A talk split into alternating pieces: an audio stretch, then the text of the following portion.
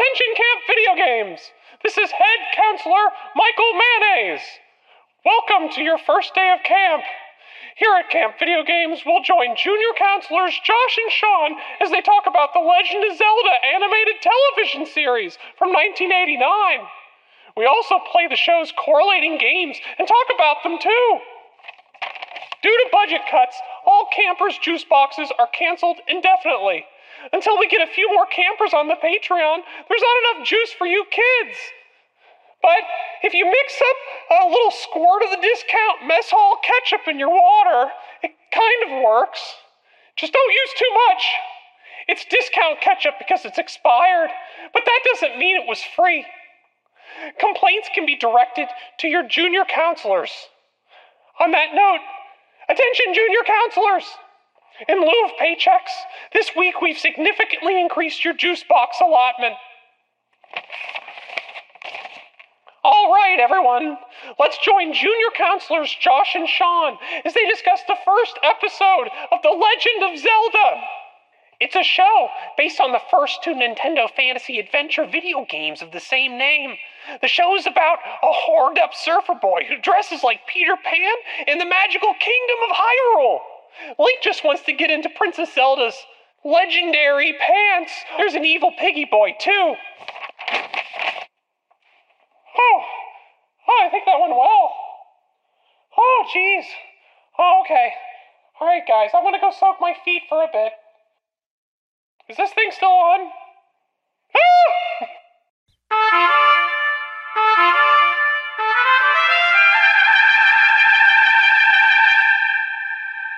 This is delightful. I'm so glad we came here. Feel those vibrations at Camp Video Games.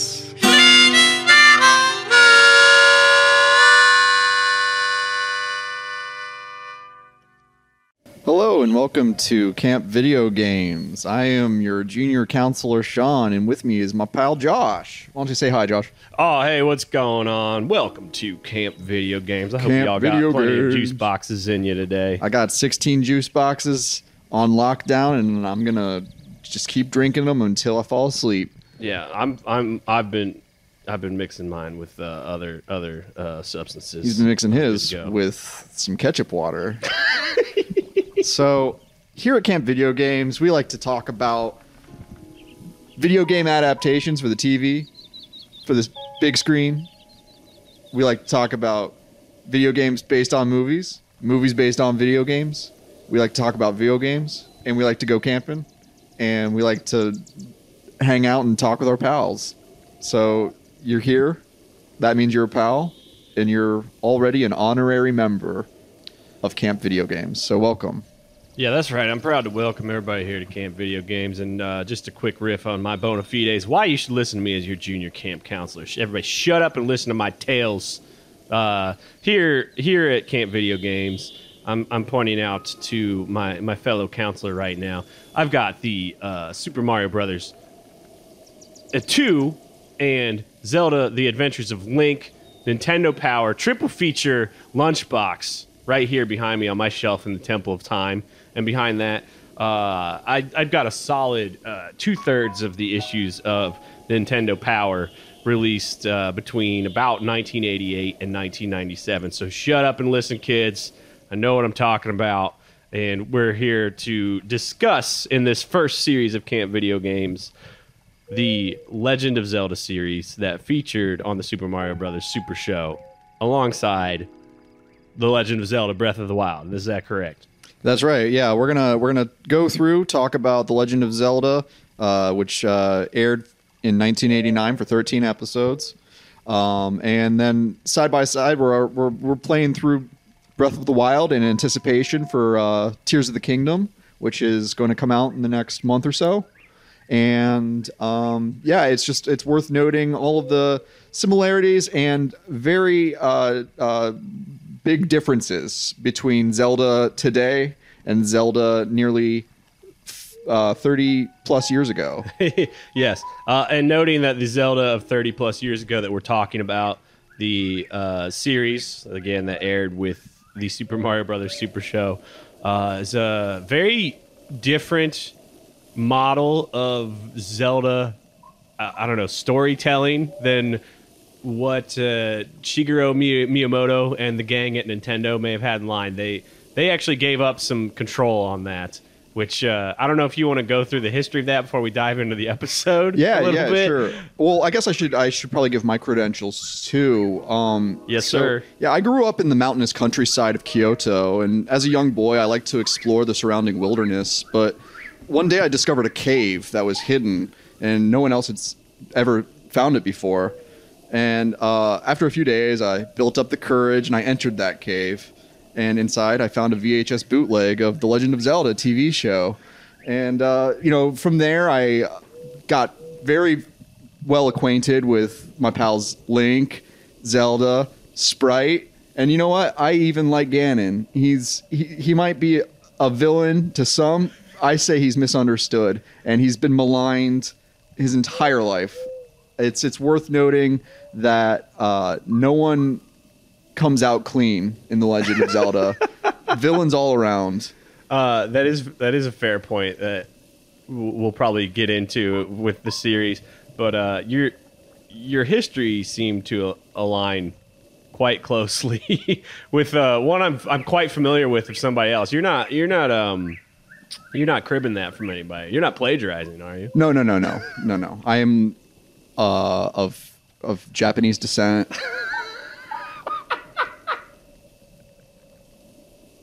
I'm just sitting here, you know, cross-legged, having a nice time. Okay. And uh, yeah, I, I don't know what you mean. I mean, you know, did, is there somebody else that has told a similar story, or No, I can't think of it. It couldn't possibly be anybody that's already been mentioned on this program. Okay. Uh, so yeah, we can, we can move along. I Yeah. trust your bona fides. Oh, sure. So, um, this TV show was really important to me growing up. Um, as a as a kid, I I had an Atari and I had a Nintendo. Um, I was born in 1986. Uh, I would say we're both the prime demographic for this TV show when it was coming out. 100. Um, and uh, funny enough, I did not own the very first Legend of Zelda game for the Nintendo until years later. But I had Zelda 2, The Adventure of Link, and it's it's a really fun game, especially if you're like just learning how to like play video games in general. It's like kind of like learning. It's a trial by fire. It's a very difficult game, and I feel like it uh, was The a- first Souls like game. yeah, it really is. It really is. Uh, the the amount of like finesse that's needed to just get through the second level is incredible. Just to find a level in that game. yeah, it's it's it's uh it's it's very different from the first Zelda, but in some ways it's it's got a lot of similarities that are overlooked by fans. Um, it seems to be quite uh, looked down on by a lot of people just because of the difficulty level. Um, but if you give it enough time, if you pretend like it's the only video game you owned for a while, and it's the only thing you're going to play, eh, you'll you'll get pretty good at it pretty quickly. Uh, it- if anything, it reminds me the most of uh, Castlevania. Uh, is a is a pretty good uh, yeah. It, it was an amalgamation of what would become a lot of styles. Uh, but I'll, I'll give my history with Zelda real quick before we dive Yeah, go for it, episode. We got a lot of material to get through today. So um, I received the original gold cart Legend of Zelda for uh, I want to say like my fifth or sixth birthday. there's a there's a family video we would watch and rewatch of the year my sister uh, was the one who got the NES. I was about two or three years old. I thought it was hilarious when you would miss in um, Duck Hunt and the dog would come up and laugh at you. Yeah, So yeah. I would just be like, just shoot at the screen. I want to see that dog. Um, and then I was the Nintendo freak boy uh, immediately. So uh, yeah, I got that cart, and I have uh, it, with you know all uh, all the I forget if I said this on this take or the previous one, but like the way memory is subjective, and we like to conflate and tell stories. But most of this is accurate in my brain. Is I remember the day I beat the Legend of Zelda, the very first one. We're talking. There's no. There's no player's guide. There's no just go to IGN.com and follow the walkthrough. Right. That game was.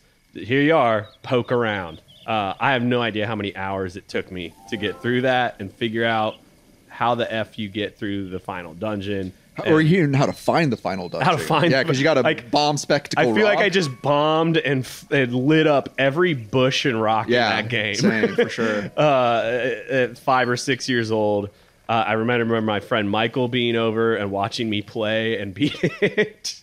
Uh, so I was I was obsessed, uh, and it's like, and my mom always tells the story to this day. She's convinced that The Legend of Zelda is how and the reason I learned how to read. Yeah. because it was like one of the first video games that had more than like press start in terms of text, um, and and like replaying it as an adult, all the clues are in the text of like how to find things and uh but it's poorly translated and very minimalist, very abstract, but it is there. Yeah. But anyway, that's just my history with Zelda and uh, you know, looking forward to this show releasing on Fridays when the season was like live.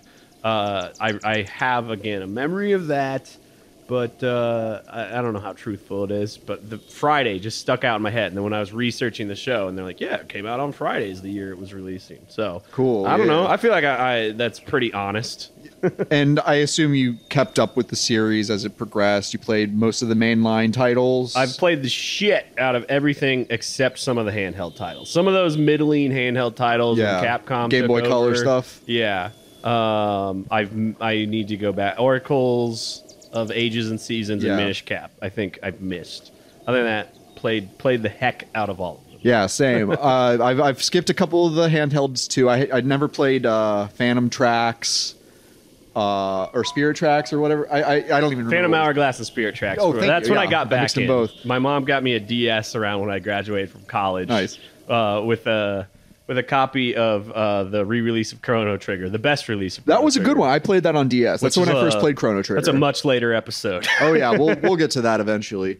That's um that's a really important video game. Yeah. Uh, so uh, just to kind of follow up, I, I've played all of the main console Zelda titles. Uh, I never played the CDI. I don't think anyone No. in our area code owns a CDI. Uh, and uh, after watching some gameplay footage of the Wand of Gamelon, I Yeah, don't decided it wasn't worth my time. Um, but yeah, so campers, we're gonna get into it and talk about episode one of The Legend of Zelda. Uh, it's it's titled The Ringer. It was written by Bob Forward, who I thought that was a a pen name or like some some some something that someone would want to write anonymously, and they would just put it under that name. But no, Bob Forward. He's uh, you check his IMDb, you'll see he's he's got his hands all over the animation world of the late '80s. Uh, a prolific cartoon boy. yeah, he he he loved he loved them talkies. um, and yeah, so the ringer. Uh, before we get too deep into this, it's it's worth noting that uh, Bob Forward worked on He-Man, the Masters of the Universe, and uh, there's a lot of similarities that I can see between this show and The Legend of Zelda. Um, There's there's elements that feel just immediately reskinned. uh, Yeah, onto the yeah. show. uh, and I'm sure we'll we'll we'll hit on some of those. But like right off the bat, like you're you're going to see a lot of similarities between Ganon and Skeletor in terms of a high pitched villain who talks like this, uh, and uh, a, you know a kind of uh, braggadocio, ineffective hero who uh, is wildly over exaggerative of his accomplishments. Yeah. well, we can we can get into that. I don't I don't know when to go into the backstory of that, but I- I've I've got some notes on that locked and Yeah, loaded when yeah, we well- get there. I'm sure, like like the vegetables we eat, it'll come up organically. uh, so the ringer, um, uh, like most games in the series, this show begins with Link waking up, which is a pretty common storytelling tactic. You just start it with the beginning of their day. You know, woke up this morning. Woke up this morning, got some Triforce. Yeah, and uh, Link, uh, he he lives he lives in Hyrule Castle, uh, so we can assume that this has taken place. If we're trying to fit this into the timeline of the games, which I'm not interested in making sense of the Zelda timeline. Uh, I know that it's it's a lot of fun to sift through and try to make a square fit through a peg, uh, a square, Yeah. a circle peg. You know how it is. Uh, but that's that's just not the the focus here. It's really just we're watching this Yeah. And we know that at the time the show came out, we had the first two Zelda games, and you know the first one ends with Link rescuing Zelda and defeating Ganon, and the second one begins Ganon's dead, and Zelda's in a coma Yeah, for some reason. for some I don't reason. remember. So it's hard to say if this is taking place after part two, where Ganon is already brought back to life as well, or if uh, we shouldn't worry about it. I think that's kind of the way we're going to go. Is just we're not going to worry about it. I'm trying to look up if you are that type of person. Um, Ooh, if you if you have something to say about the Zelda timeline, why don't you write to us at campvideogames at gmail.com. We'd love to hear from you and let us know, uh, you know, your take on the Zelda uh, canonical progression. Um, no, I was trying to find if you are that kind of person who likes uh, like lore theories. I'm uh, first off, I, I want to set up. I'm not that guy. I'm partially stalling and partially want to explain. Well, I'll just say I'm the, I'm the opposite. I love lore and I love uh, like I love the the process of making sense of nonsense because that's what a lot of lore is. Where they're just you're just trying to fill in the blanks. You're trying to create purple with a little bit of blue, a little bit of red, trying to make it the right shade, and sometimes it doesn't come out, and that's okay. Yeah. Uh, so this is interesting because I, I am the opposite. I am a lifelong media obsessive and critic, and uh, took a lot of courses in college on script analysis. And the main takeaway there is like, if it ain't in the script, it didn't happen. Uh, if it is in the script, it has to happen. Um, which in like online, like modern lore theory means uh on one hand that that stuff kind of drives me crazy. I hate when people present it as like this is this is the actual connections and blah blah blah that i figured out based on my own speculation. Um i was trying to find there is a youtube channel i've been having fun with recently and i i can't find the name of it so i'll either comp it in later or put it in the show notes that they do uh there's this series of zelda lore that they call heavy speculation Okay. um, and th- it is kind of fun. I like it just because it's soothing, like more than anything. It's uh, the way this woman talks and speculates. Uh, uh, but uh, that's that's just I just wanted to set that up. That's not the way I'm going to approach Right, right. very often. Well, if or if- the games. If if we're gonna if we're gonna pick straws here, um, we could say, let's just go ahead and say this takes place between one and two because but I would agree with th- They- that they- if I they- was gun to my head. they have they have the Triforce. You have to pick the you have to gather the eight pieces of the Triforce of Wisdom in the first Legend of Zelda, uh, and now that they have it, they're sitting pretty, and uh, Ganon, you know, is kind of defeated, but he's not. You know what? It doesn't have to make sense. It's a cartoon for kids, and we are those kids. We've grown up. Well, and this is yeah, this is where the grown up who uh, while I am still a junior camp counselor, I have spent time working in media and journalism, and that part of me does have to fill in the blanks that uh, Bob Forward and Company, which I learned from a, uh, I think was it Polygon? Yeah, yeah, they did, did a great article. history? January 2023, they released uh, Yeah. a really great, uh, like retrospective of the Zelda TV series. They did a great oral history of the series, uh, and he explained uh, that they he no one involved really in making and writing the show had played Zelda. They were given a show bible of like this is what the world of Zelda is, uh, and beyond that they were like have fun with it, which is really interesting because that is not how Nintendo controls their intellectual property. One might even Uh, say Nintendo learned their lesson after this. yeah. Um, so that is to say that we could sort of put it in that place in the timeline of Zelda, which there is a canonical Zelda timeline up through um, I think Skyward Sword, which released with the like encyclopedia around 2011, 2012. The Hyrule Historia. Yeah. Um, and so we could kind of tuck the show in. The show's not included in that. But th- they were working from limited options Yeah. with Nintendo like off their back, which again is just it's mind-boggling that they how had the they do freedom it. to do that. I don't know if uh, it was this series or the first Super Mario Brothers movie that made Nintendo go, we've got to hold lock and key on how our intellectual property is handled in the West because they don't understand it. yeah, it's it's like um how the Dr. Seuss estate uh after they saw the the Jim Carrey uh um oh it was either the Grinch Jim Carrey was the Grinch or Mike Myers was the Cat in the Hat. I think it was the Grinch where wait did he do the Grinch Dr. Seuss? Yeah, Uh, yeah. Jim Carrey was the Grinch. Um, uh, but that's a Dr. Seuss, right?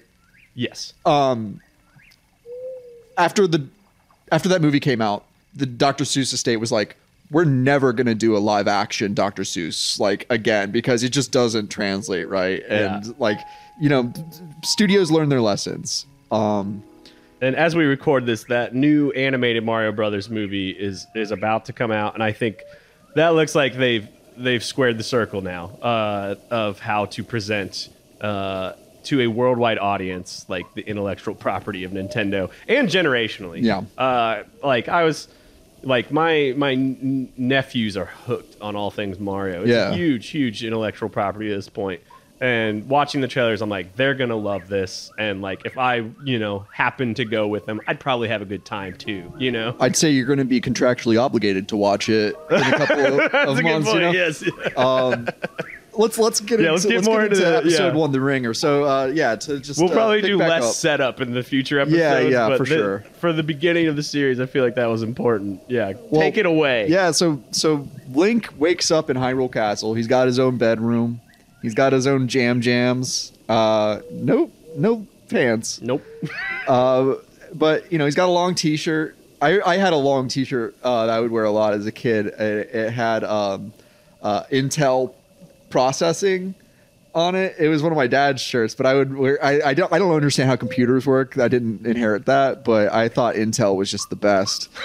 and it was a long T-shirt that came down to my knees, and I would just wear that. But I would I would wear. Uh, I had some really good Teenage Mutant Ninja Turtles uh, tidy whiteys or tidy greenies, I guess. um, but Link doesn't seem to. He seems to go full kilt in this. Uh, yeah, it's not even full kill. I, I'm like, I, I would love to add to that Polygon oral history. What was the costume design choice for Link outside of his classic Kokiri uh, tunic? Yeah. because uh, that that uh, pajama choice was it's something. It's startling, and um, I, I I went through the trouble of uh, watching the opening scene, which we're about to get into, uh, where you know I watched it at quarter speed so that I could I could pinpoint the one frame. Because there's they're from from minute one they are just tempting the viewer with upskirt shots of Link and they they set it up so many times, and that's all intentional. It takes a lot of work to animate a cartoon, multiple frames per second. It's all it's all done by adults who know what they're doing. They went to like school for this. They worked really hard, Yeah. and they kept pushing these upskirt shots of Link, um, which is interesting. Uh, as uh, in in the Zelda universe, uh, Link wears the skirts and Zelda wears the pants. That is good. Yeah, that is a good observation. And uh, I'll also note that this is an overlap of the era of uh, fan service into anime, but this was like an entirely, um, I believe, Western production. DiC, uh, the the animation studio and publishing studio that controlled this show. I, I was trying to figure out uh, a little bit of their background because in, in the in my head, I'm like mixing them up a little bit with. Uh, I'm gonna get the pronunciation of his name wrong. Uh, Haim Saban. Yeah, yeah. Uh, Who, I know him from like Power Rangers. Yeah, Uh, and he he did a lot of stuff. Uh, Israeli man. yeah. Um, so that's like uh, quite literally a in between, sort of like Yeah. the, the culture's production studio. Um, but DiC, I, I don't know. Anyway, and I bring that up just just to say, like, yeah, horniness was on the rise in animators uh, in anime at the time, uh, and I mean, I haven't revisited like American Western cartoons much because that just doesn't really interest me. I don't think there's like a lot of artistic value to like most of it. Most of it was just disposable. We got to sell these toys. Yeah, sure. Unless it's a video game adaptation, Yeah. then that's just pure gold. Then that's really important, and you should listen to a podcast about it on the regular. yeah, it's a it's it's recommended for sure. Um, But the the upskirt, the horniness, the general like lasciviousness of Link uh, is is telling of the time. I wouldn't say times were different. I would just say things were more tolerated back then. yeah. So yeah, Link he wakes up in Hyrule Castle. He's got a room. He seems to be kind of bummed that he's not homeless anymore. he's like he's like, oh, I'm sleeping in a bed like like an idiot. Yeah. Um, Which uh, uh, that speaks. I think that's one of the few things that does kind of speak to the character. He's a boy of the wilds. He enjoys the breath of the wild. Yeah, yeah, he's got Morning Breath of the Wild. Yeah. I mean, the most settled into a home. I think we see him in a game.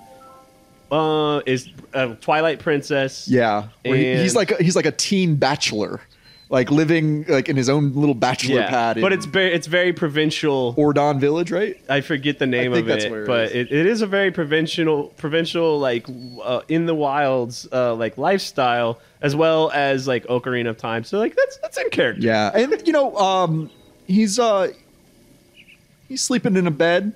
He wakes up. That's how most of the games start. Zelda, usually Zelda is like psychically waking him up, or he's waking up from a bad dream, or some some something is calling him out of bed. He's got to wake up, start his day. Uh, in this case, he just wakes up and he's like, "Ugh, I gotta live in a house with people, but at least there's a babe." Comfort. yeah, and um, he he shares his room with the Triforce of Wisdom, which uh, in the games is uh, portrayed as like a golden relic of the goddesses. It's uh, just a golden triangle. In this one, it's it's uh, magical blue. Uh, you know how magic is blue and shiny.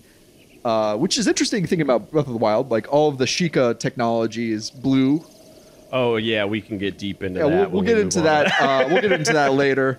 I've got thoughts. I've got I've got several pages of notes on everything we're talking about, but uh, um, it's weird. The Triforce of Wisdom, right? You know, in in the games, it's just it's just an artifact. It's a it's you know it's a uh, it's the holy grail of sorts. It's it's a piece of the puzzle at least. And in in this in the show, it's uh it's a it's a it's a talking it's a character. It- they, they they gave the they gave the artifact some lines.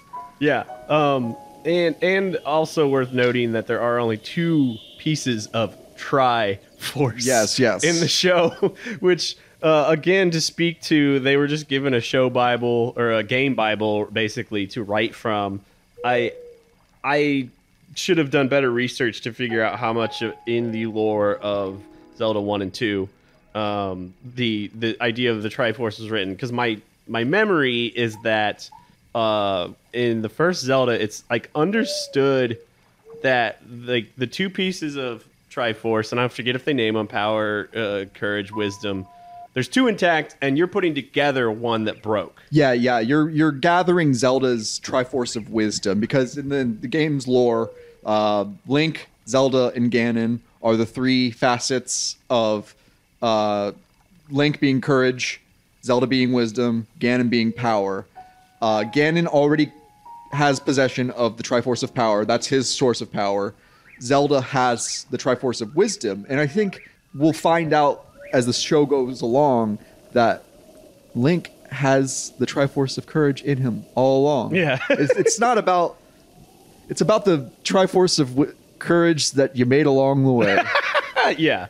Um, but it's just weird that like, you know. So Link, he's he's guarding the Triforce in in this show. He's he shares a bedroom with it, uh, and the Triforce of Wisdom. It, it's kind of like uh, it's sentient, so it's just like sharing his room all the time, and it sees him. I assume, and it seems to be able to interact with him, but it doesn't just speak up. It seems to only speak when spoken to, which is uh, an interesting dynamic because it's just this like For something ble- blessed upon him by the goddesses. Yes, yes. Uh, let's see. Uh, if we're gonna, uh, the corresponding goddesses, uh, we've got Din. She's the goddess of power, uh, which is personified through fire. That's Ganon. Yeah. Uh, Nayru. She's the goddess of wisdom and water. That's what Zelda's got. Mm-hmm. And then Link, he's uh, he's got. It, and in Ocarina of Time, we see it finally where the Triforce appears on his hand. Because I think a lot of people were like, "Where it's Triforce? Where's the third Triforce?" And it was it was in Link's hand, uh, uh, and that's um, Farore, uh, which is uh, personified through wind, and that that's that's that's Link. But uh, yeah, for now it's just just the Triforce of Wisdom. She, she kind of just talks. And what what color is it in the show? I don't recall. She's blue. yeah. Yeah, yeah. Um, and I, I believe the Triforce of Power uh, that Ganon has is red, which uh, is actually startlingly like, you know, uh, makes sense. Happy accident is what I'll call that. Yeah, yeah. So yeah, Link, he's disappointed that he's no longer homeless, or at least drifting or adventuring. Um, but then he see he's got this framed photo of Zelda on his wall, and I might, I actually might frame this same portrait and just put that up in my room. Um, but uh, he's he's definitely got the hots for Princess Zelda. He doesn't mind t- telling her. And he talks to himself a lot, but that's pretty normal in cartoons when a cartoon character is just waking up. I, I know when I wake up, I wake up, I get out of bed, I'm naked except for a t-shirt, and I'm like, ugh, another beautiful day for me, Sean, camp counselor, junior camp counselor Yeah. at Camp Video Games. Yeah. If only I was still a homeless guy drinking beer in the alley. Man, I miss those days. So Link is immediately relatable, but he looks out his window and who's he see? Oh, I know who he sees. He sees He, he sees uh, his favorite little lady. Uh, let's see if uh, eh, I think it looks a little something like this. Looking good, princess, especially from this angle. Oh! Yeah, you know, when fellas, folks, let's talk about something right off the bat. Link is not a model of excellence. He is a, uh, you know, we're gonna. I think the word problematic is uh, often associated with this show, and that's rightfully so. Uh, probably mostly by us, the only people talking about this show in 2023, other than Besides Polygon.com. you know, but Link is not shy in expressing his physical attraction to Zelda. And it's good to be forthright and to be honest about your feelings, but there are boundaries. And I'd really actually, we should probably get like a couples therapist on at some point to talk about, to like, Yeah. you know, do an assessment of, of the dynamic between Link and Zelda. Yeah. Even though they're not a couple, they, they seem to just be in that like constant flirtatious mode. Because Zelda does play, play, play back a bit, you know, Yeah. but Link, he just wants a kiss. Just a kiss. Yeah, which we can, um, I mean, speak to a little bit. I, I, I'll reference the the Polygon uh, oral history one more time here. That uh, I think writer Bob Forward he didn't have a lot of dynamic of the relationship between these two because e- even if he had played the game, There's nothing. you you just see a sprite of Zelda for about thirty seconds at the end of the game. After like you've spent hours Yeah. to beat the game. alone. Yeah. Uh, just alone, just a dude being a dude in the wild. Right. Uh, and so what they did is they took a modern television series uh, called Moonlighting. Which Yes. If if I was a very thorough, if I was a senior camp counselor, I probably would have watched that for research. But I'm I'm just working with their explanation. Uh, is that uh, the characters were played by Cybill Shepherd, and was it Bruce Willis? Yes, yes. and that was their dynamic was this sensual ten- or sexual tension of there's this woman who the guy wants to treat as a damsel in distress and is trying to like constantly win her affection in a very sort of overbearing way but she can handle her own and that's the way you sort of like are able to counteract that in the narrative without it being too off-putting Yeah. um, and this show maybe leans into it a little too hard because you have to overplay things for children. But then as an adult reviewing it back, like, uh oh. You know, and and, and the era as well. they really should have gotten Bruce Willis to voice Link in this. oh, hell yeah. That would have been that would have been a good move. You know, come out to Hyrule, have a few laughs. um, so Zelda, uh, she, she, she's the recipient of of some I, I don't know. It's not even verbal abuse. It's it, Link cat calls her. Straight up. He, he straight up cat calls her. Does he whistle? He goes whip whip. but uh, um, and then Sprite, she's the fairy character. Um, she immediately blames Zelda for the way she's dressed. That's why Link acted the way he did, and she covers her up, puts a puts a grandma robe on her, and um, yeah, it seems like Link simultaneously loves and hates Zelda. He like he's desperate for her physical affection, but he's also so critical of her as a monarch. He he he would if if this was like if this was Game of Thrones and Link talked to the princess that way, they would have slit his tongue in half. Yeah. Like they would have just killed or oh, they would have just chopped his head off. Yeah. Oh, oh, you mean talk to her like this? Excuse me, princess. You know, it's funny though. He does bow when he's when he says that though. He does, you know, he gives her a little curtsy. Excuse me, milady, and he tips his fedora. Yeah. Um, He's got powerful fedora energy Oh, yeah, throughout yeah, the yeah. entire series. Um, so then, uh, after after Link, uh, you know, starts the day with a bit of misogyny, he uh, he gets attacked by moblins, which are little little pig boys. Yeah. and uh, you know, the the the the moblins they're they're they're agents of Ganon. Uh, who's a big pig boy, and uh, uh, they they're trying to steal the Triforce of Wisdom for Ganon, uh, and it gets through you know this is this cartoon is like many cartoons of the time uh, our our hero has a sword and he never uses it like a sword.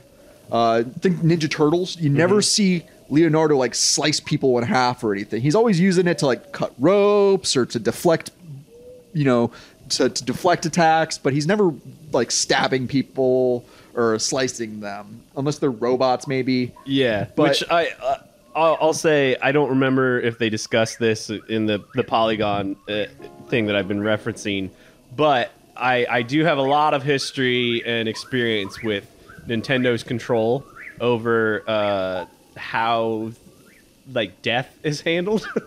Sure. and, historically that uh, and, and my earliest experiences with like deep narrative gaming being uh, like SquareSoft's translations of Super Nintendo games yeah like for the West. ff6 chrono trigger Exactly. Yeah. And you will not find in those early translations people talking about like killing, murder, blah blah blah. blah when it, it, like uh He's been sent to the underworld. yeah, that's like that kind of language, and some of that is in the translation, but a lot of it is Nintendo still was like, if you're put if you're publishing on our platform, there is a certain sort of a way or a uh, set of I don't know weird morality values that we pretend on or whatever. Yeah, they they had a lot of um, uh, censorship of religious iconography, violence, uh, mentions of death. Uh, Yeah, just things you can't have drug use.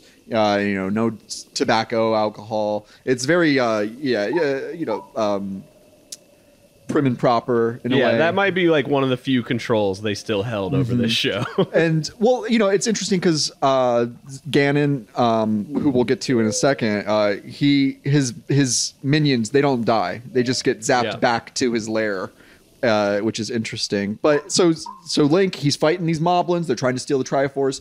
He, uh, you know. All it takes is a pillow fight to kill a moblin. Apparently, you know, you got a pillow fight and uh, you got a, a laser blast. yeah, got a couple sword. laser blasts in there. Um, oh, and it's uh, it's it's it's suggested that Link sleeps with his sword under his pillow. Uh, like, because there's a shot where he's like grabs the pillow and the sword just comes right along with it. So Like a real man. yeah, I sleep yeah. with a gun under my pillow. I, I sleep with a gun pointed at my head. um, yeah. Okay. So yeah, the Moblins they get defeated via pillow fight, laser blasts, and one of them leaves behind a magic bow, uh, which is uh, you know uh, it's made out of bones, um, which is great. You know, it seems like Breath of the Wild. They picked up on that aesthetic. You can get some cool wooden and some cool bone weapons from your defeated enemies. Um, Link takes the magic bow and he stashes it in his uh, magical fanny pack. He's got and it's it's like it work. It seems to work like uh like the tents do in Harry Potter, where it looks like one size, but it's like got infinite space on the inside. Or if you're a, a bigger nerd, uh, it's like the the TARDIS in uh, from Doctor Yeah. Who. Yeah, like I don't know how hard they thought about that, but it is a good uh, way to quickly, narratively, visually solve for the encumberment problem. Yes, yes, because in all of the video games, Link carries enough stuff to like fill the back of a pickup truck. Yeah. and uh, yeah, the fact that it just it you know magic uh, the Deus ex machina of, of storytelling it, it just, it just solves all your problems. Um, so after Link defeats the Moblins, Zelda comes knocking at his door, and uh, he immediately assumes that since he's fought off the Moblins from stealing the Triforce that he has earned a kiss because affection is a currency, uh, and Much uh, like rupees. much like Ruby. Yeah, you know, sex work is work, but that's not the game Zelda's playing. Uh, she seems to understand the dynamic, but and she'll even play along every once in a while. But uh, Link is an entitled, grossly like maladjusted um, teenager at this point who is doing things only in ex- uh, with the ex- expectation of of physical reward, uh, which is not a healthy uh, relationship tactic.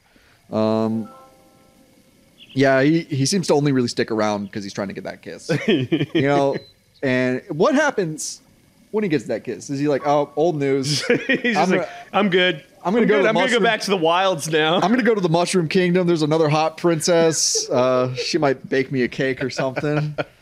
Um, Zelda, she's she sees his room, which is uh, you know left in disarray after his pillow fight, and uh, Link uh, he exaggerates how many Moblins he defeated. Um, it's funny that the show is um, based loosely on on a show called Moonlighters. Moonlighting, Moonlighting, yeah. moonlighting, because he's kind of gaslighting Zelda. uh, just uh, you know, no, no, there's like 15 moblins, babe, Yeah. babe, come on. yeah, it's like you're in so much more danger Yeah, than yeah. you really are. You don't understand, like, I'm- you really need me. really important, babe. Um, so he's he's on he's on Triforce guard duty. You know, it seems like his glory days are behind him as as an adventurer, as a drifter, as a vagabond, as a homeless guy. Uh, which you know, I've never been homeless, but I have lived in a tent, and those were those were good days. I'll say that. Well, yeah, that's what I was getting at. Is is that is something that is of the nature of the character of Link. He is. um Maybe this is why I, I'm so drawn to back to like Zelda and the world of Zelda at this point in my life. Is like he is this like creature of solitude who operates well as just a man alone against the wilds. the the appeal to me uh, as a young person watching The Legend of Zelda, and this is this was uh, echoed really really effectively by the Pokemon series, uh, is younger preteens because I think you know in in in in the game Link is a teenager at best, but it's these kids. They've got independence. They got no damn parents telling them what to do. Mm-hmm. They get to live on their own. And like, think about like you know Ash Ketchum. He's he's a he's a ten year old, eleven year old boy. He he gets to just set off on his own, wander the countryside, catch them Pokemon.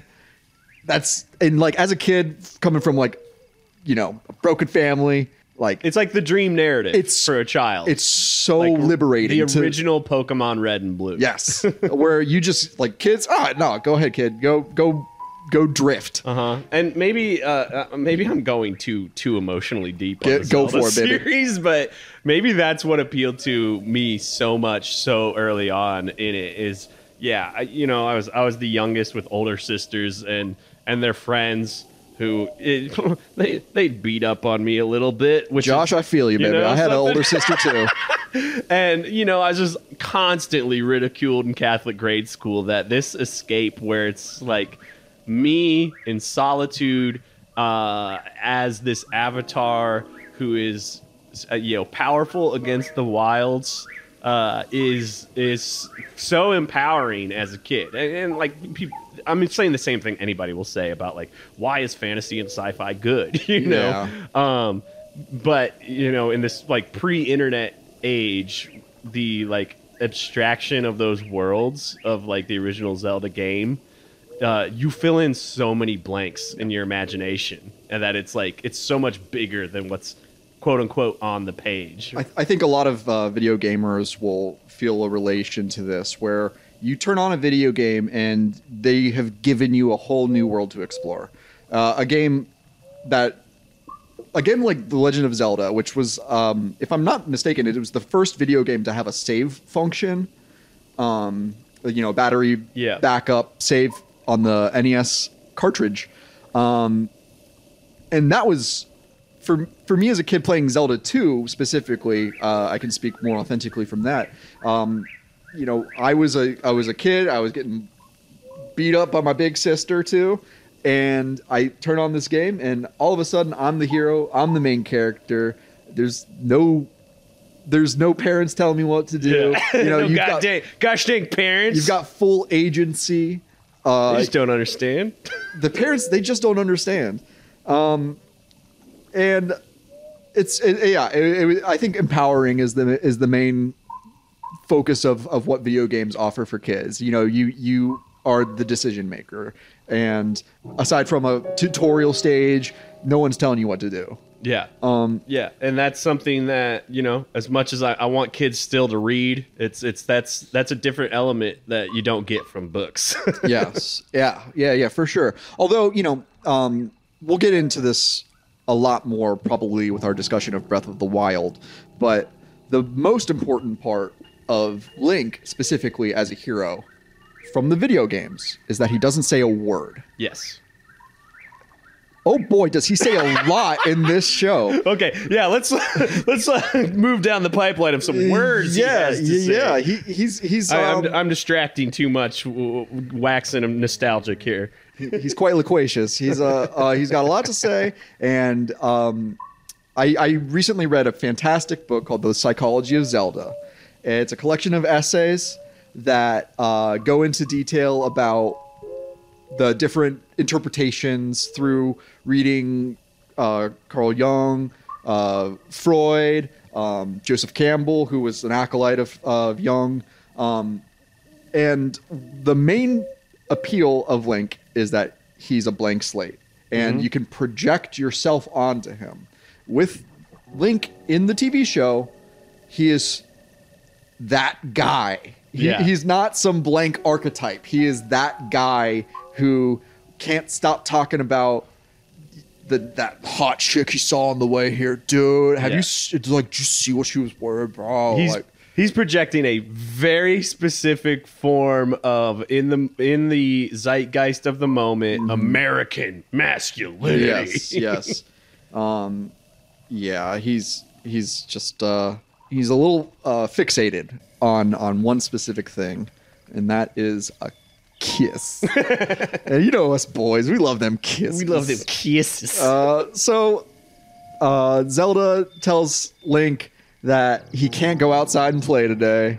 It's a, uh, even though it's a beautiful day, and even later in the episode, Ganon's like, "It's a beautiful day," and you know, again, Ganon, it's not so bad. He's, Yeah. he's just the other side of the card, really. He's just a mischievous little fella. He just wants he just wants the, the forbidden knowledge. He's uh you know uh oh shoot. He's um he's like Prometheus, really. Mm-hmm. Like the search for knowledge, the search for for the fire of the gods. yeah. But uh speaking of Ganon, Zelda, she says she's got she's got to go and um judge a amateur magicians contest, which you know how that is. Every, day in every Hyrule, it's just another goddamn amateur magicians contest And- that the princess has to judge. And when Link finds out that he's got to stay inside and guard the Triforce, he just screams in rage, which is uh, kind of off character for him at that point. Like he seems like a happy-go-lucky kind of guy, and then when he finds out he can't go out and play, he's like, yeah! And then it cuts to show that Ganon's doing the same exact thing. yeah. Except he's in his he's in his he's it's not it's not a man cave. I guess it's a his, his pig cave. Yeah, which you you noted during the commentary. I want to make sure we pick up here is literally crossfades the exact same shot Yeah. of the two characters. Yeah, if you'd like to listen to our commentaries, please go ahead and uh, subscribe to our Patreon. It's for five dollars a month. You can uh, hear all sorts of uh, commentary, playthroughs, and uh, more. Love you guys. Um, Ganon, he's in his uh, he's cave. He's cave. He's caving. Um, and uh, his the moblins that Link defeated, they're uh, they're floating in a thirty foot tall, smoky glass orb, perched atop some monster legs, and there's a you know face. It's a dope design. Spikes. And It's, there's, a, there's a um, bat on top of it. it's it's just all the cool villain. Yeah, uh, on, on my mind because I, I played as much Elden Ring as I could stand. Yeah. Uh, to contrast against my return to Breath of the Wild, it's a bit it's a it's a somewhat from softwareian design. Uh, in like Hmm. this is a little uh, weird and monstrous for the world of Zelda. well, just imagine if, um, yeah, imagine if uh, there was a Zelda TV series that was produced by like Todd McFarlane. yeah, yeah, yeah. That's, know? that's probably a more yeah. that'd be that'd be pretty dope. Like everything's got spikes and like yeah. But it's just this one object. yeah, it's just this one thing. Um, so yeah, Ganon, he's uh he's teleporting around his cave, kind of like having a hissy fit. He's like blink, blink, blink. ah! Um, yeah, he, and his his magic, his magic is like bluish greenish, uh, and he's like he seems to be really mad at his moblins because they couldn't defeat Link and steal the Triforce, and he, he zaps them with some electricity, which seems to like you know the the the rationale of this glass orb is uh uh it seems to be they don't die when Link zaps them. They get transported back to this glass orb, which seem it seems like when they're floating around in that like they've they're like waiting to be resurrected or like teleported out of it. But Ganon zaps them and they just kind of disappear into smoke. Mm. But it seems like he's got this he's got like he's got a full jar, a full big glass Full orb jar of piggy boys. and he can blast them and then turn them into something else, like the Stalfos that he Yeah. summons uh, when he he disguises himself as an amateur magician, as one does, uh, which seems to just he just puts a robe on, put, Yeah. puts his puts his hood up, um, and uh, yeah, yeah. At this point, the Triforce of Power talks to him, and it's like you're no amateur magician. Like Disco Stew's got to party. uh, and um, yeah, the Stalfos they they put on their hoods. They put Ganon on a on a palanquin, and um, he transports them into the forests outside of Hyrule Castle. Because apparently he cannot teleport into Hyrule Castle. He says at some point like my teleportation powers are limited, and uh, Well, that's that's a good catch because I was just having the thought of like easy way to win an amateur magician contest, just like teleport right to the front of the line, be like, "What's up? yeah. Can anybody else here do this? I win." well, well, we find out uh, as as then we go to Hyrule Castle's courtyard. Uh, and magicians, they're lined up to display their magical prowess to Zelda. Um, uh, the first spell we see is like Engorgio of a tomato. Yeah. Uh, and, uh, you know, that would like, if that spell was put to proper use, that would just solve world hunger. Like, Yeah, but the way they handle it's just uh has a very horny overtone, like much of the show. yeah. Oh, uh, yeah. Um, for the listeners at home, if you want to uh, look away from the screen when the the magician uh, does his his tomato spell, and just listen to to the way it goes. He's like, "Oh, I can make it bigger," and Zelda's like, "Oh my god!" Bloop. Oh no! but to their credit, very very diverse uh, lineup of magicians in Hyrule. Oh yeah. Uh, the, it's very interesting. Well, I mean, they all have this like Merlin ass looking design to them, which is like this isn't Zelda for me as a as a viewer. But you know, hey, they, they look like hey, these magicians come from all over the land. Yeah, yeah, for sure. Um, it's funny. They kind of sound like head camp counselor mayonnaise.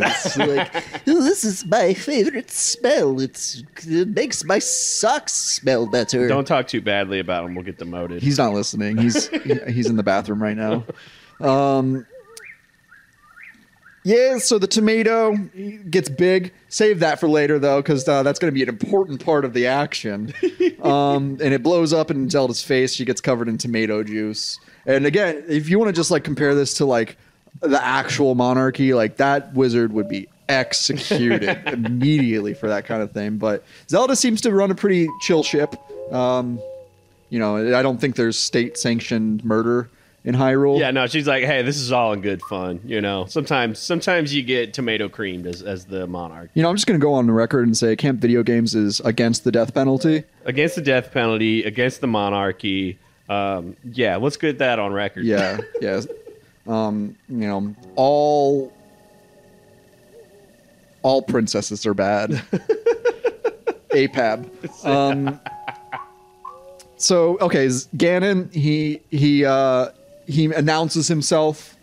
Uh, he's got a pretty grand entrance. He's like getting walked in by like servants. He's he's like, "Is this the magician competition?"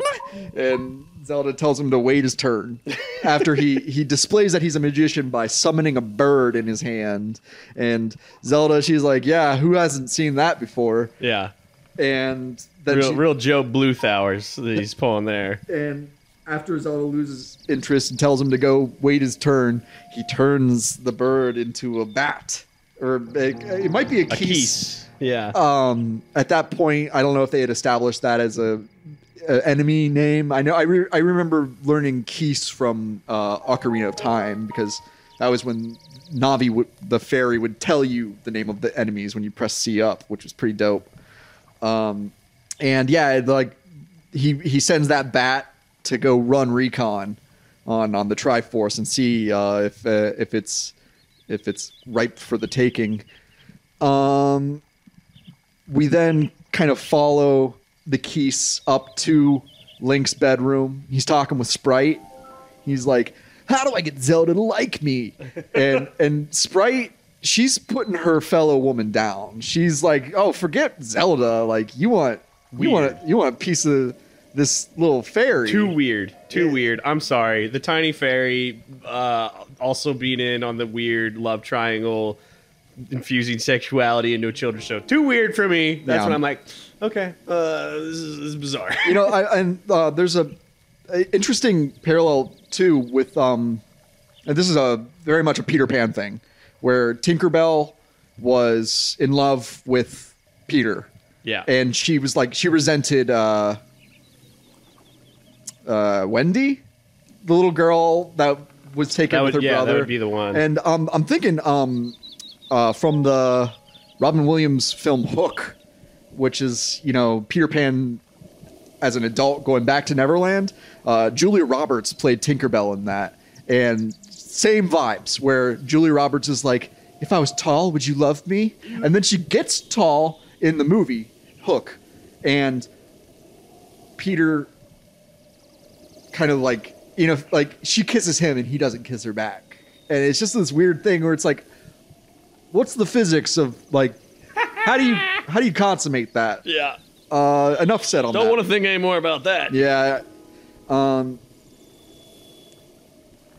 she puts Sprite, she like puts Zelda down. She's like, "Yeah, forget Zelda. You want you, you don't like short girls?" She sounds kind of like Harley Quinn or something like, "Yeah, Yeah. Mr. J." Um, I do want to just quickly verify in the original um, manual for the original Legend of Zelda, Preach. uh, Keese is the name of the bat. All right, sick. Uh, Vire is the name of the bigger one. Vire is a devil that controls the Keeses. When Link cuts it with his sword, it turns into two Keeses.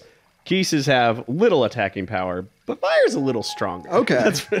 Thank you for that clarification, junior counselor. Um, moving along, um, we then go to we go back to the Hyrule Castle courtyard.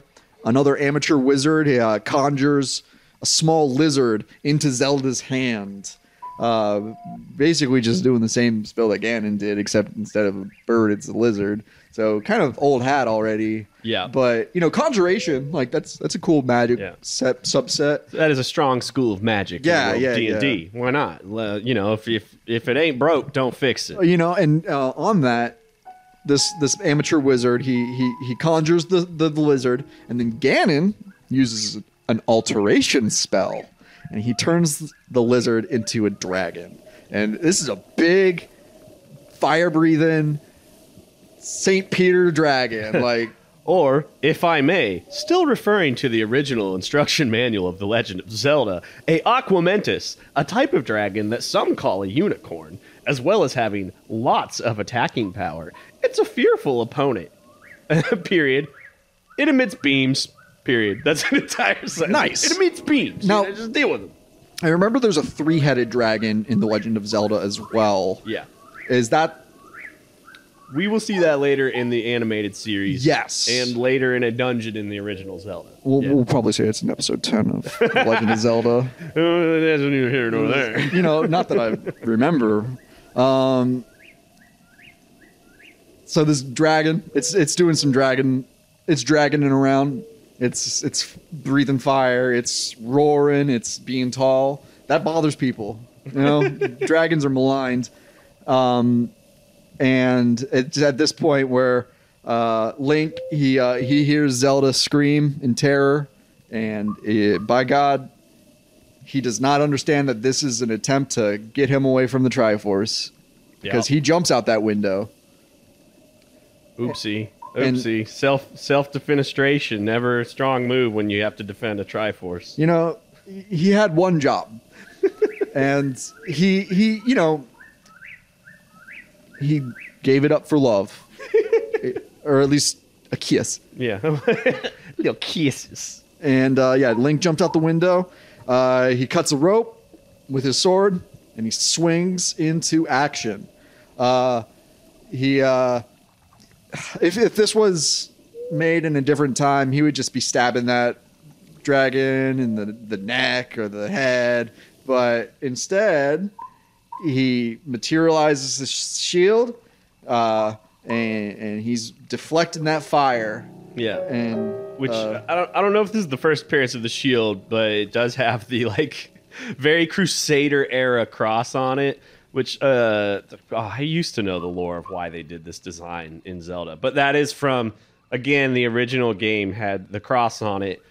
Uh, I don't think we see the Hylian shield design, which has now become canon throughout. Yeah, the like the blue and yellow. I think that's in Link to the Link Past. to the past. Yeah, and then it like really gets defined as this is the Hylian shield uh, in Ocarina time. yeah, absolutely. Um, yeah, you know, you know, Link. He's uh, he's he's, he's bearing the cross.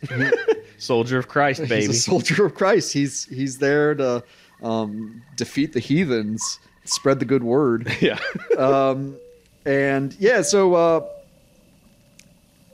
he's like blocking the fire. He's like, I can't get a shot off. And so Zelda, she she uh she like alley oops him.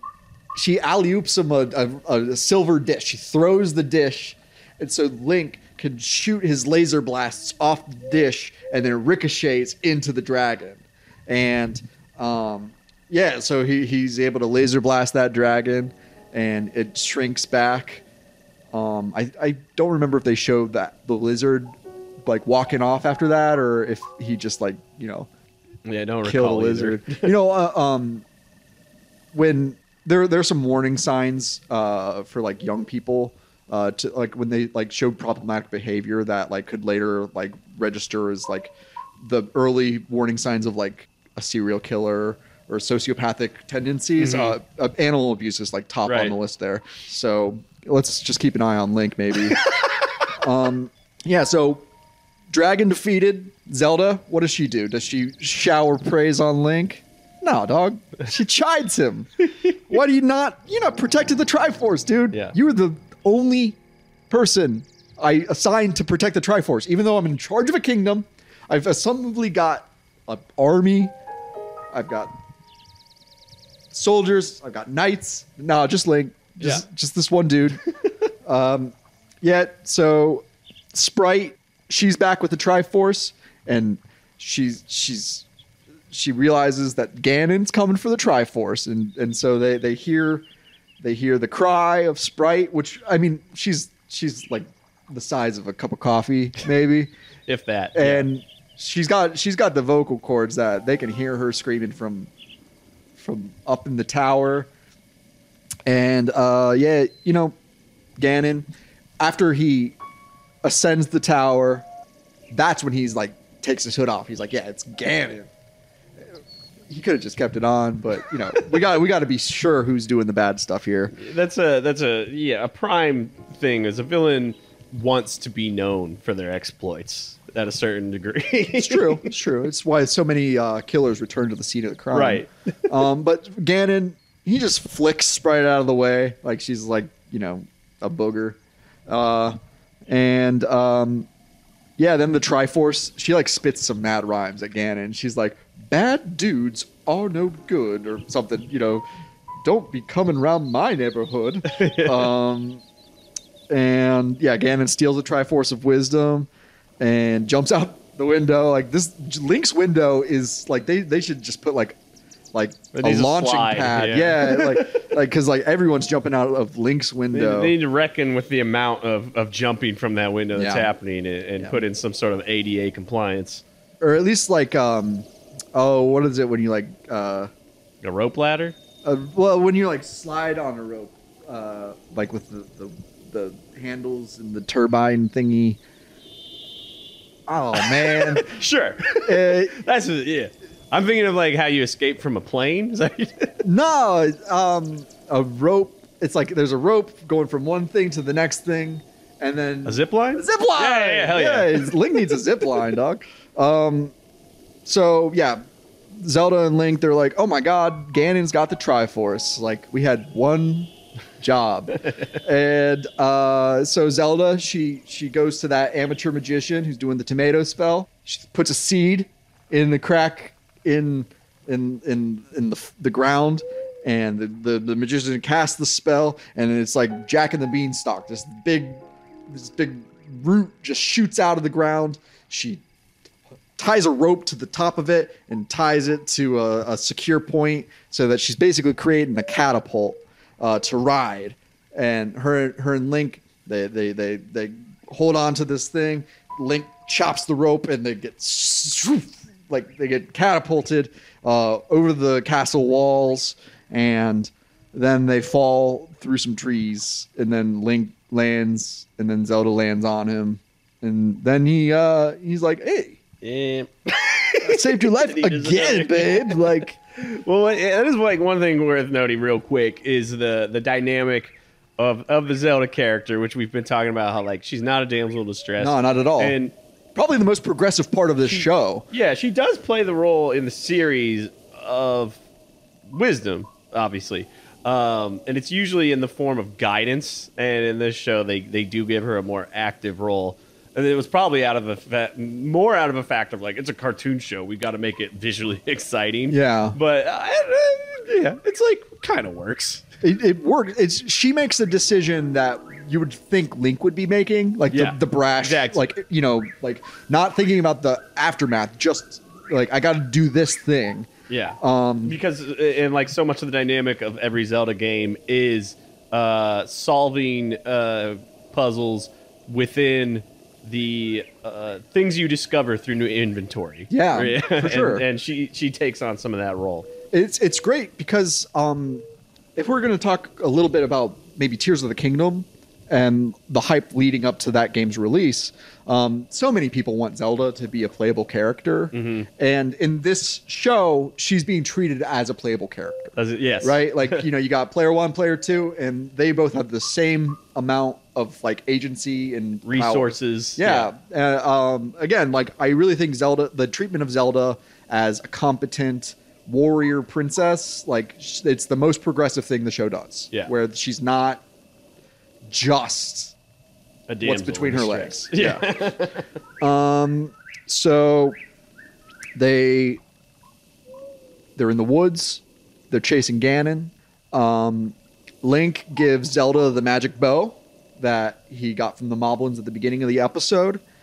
And again, as you go through Zelda, this the video game series, if Zelda uses a weapon, it's usually a bow. Yeah. I think they started that with Wind Waker, Yeah. um, but then, like you know, in Ocarina of Time, she gives Link the light arrows. In Wind Waker, she shoots the light arrows, and uh, it's just it's it's you know that that started with this show. Yeah, uh, Hyrule Warriors. She, uh, which is the latest, most playable version of Zelda as a character. Uh, she is a bow wielder. cool. time. I have not played that yet. Is it good?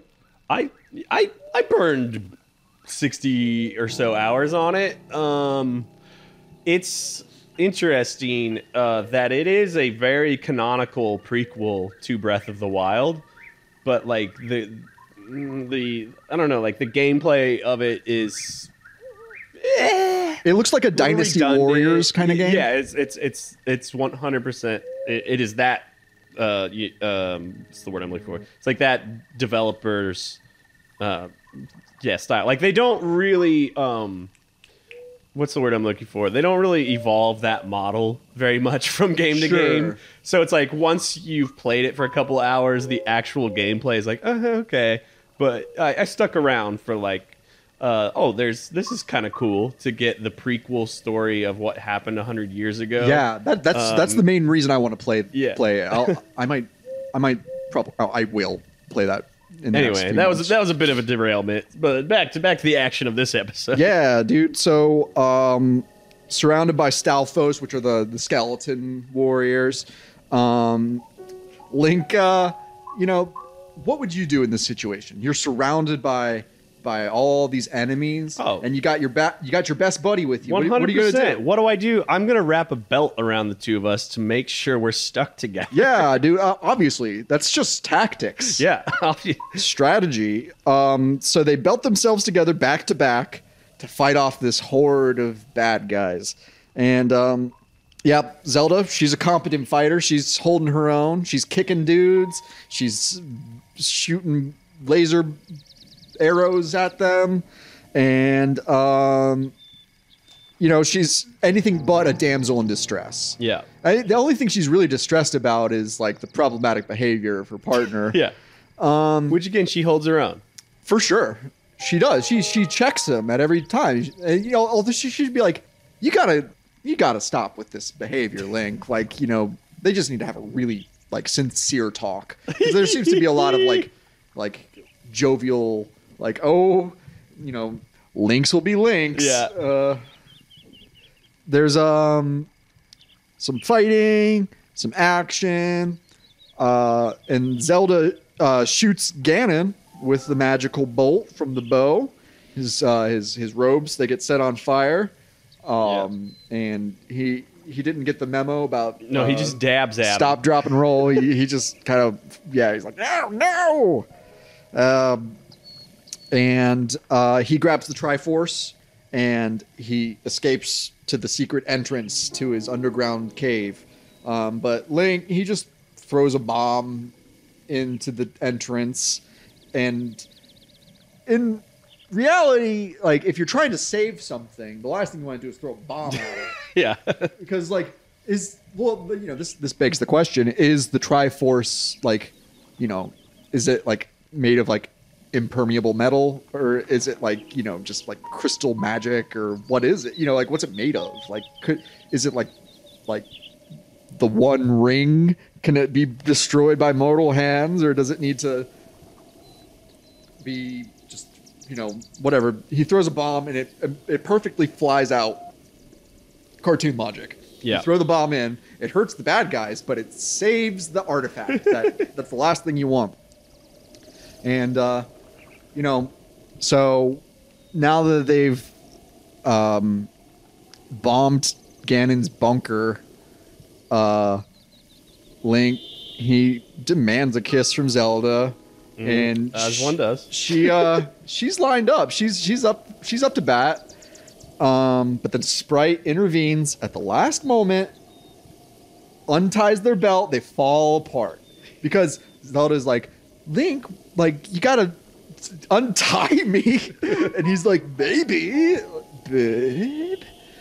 And then they like close, their eyes close.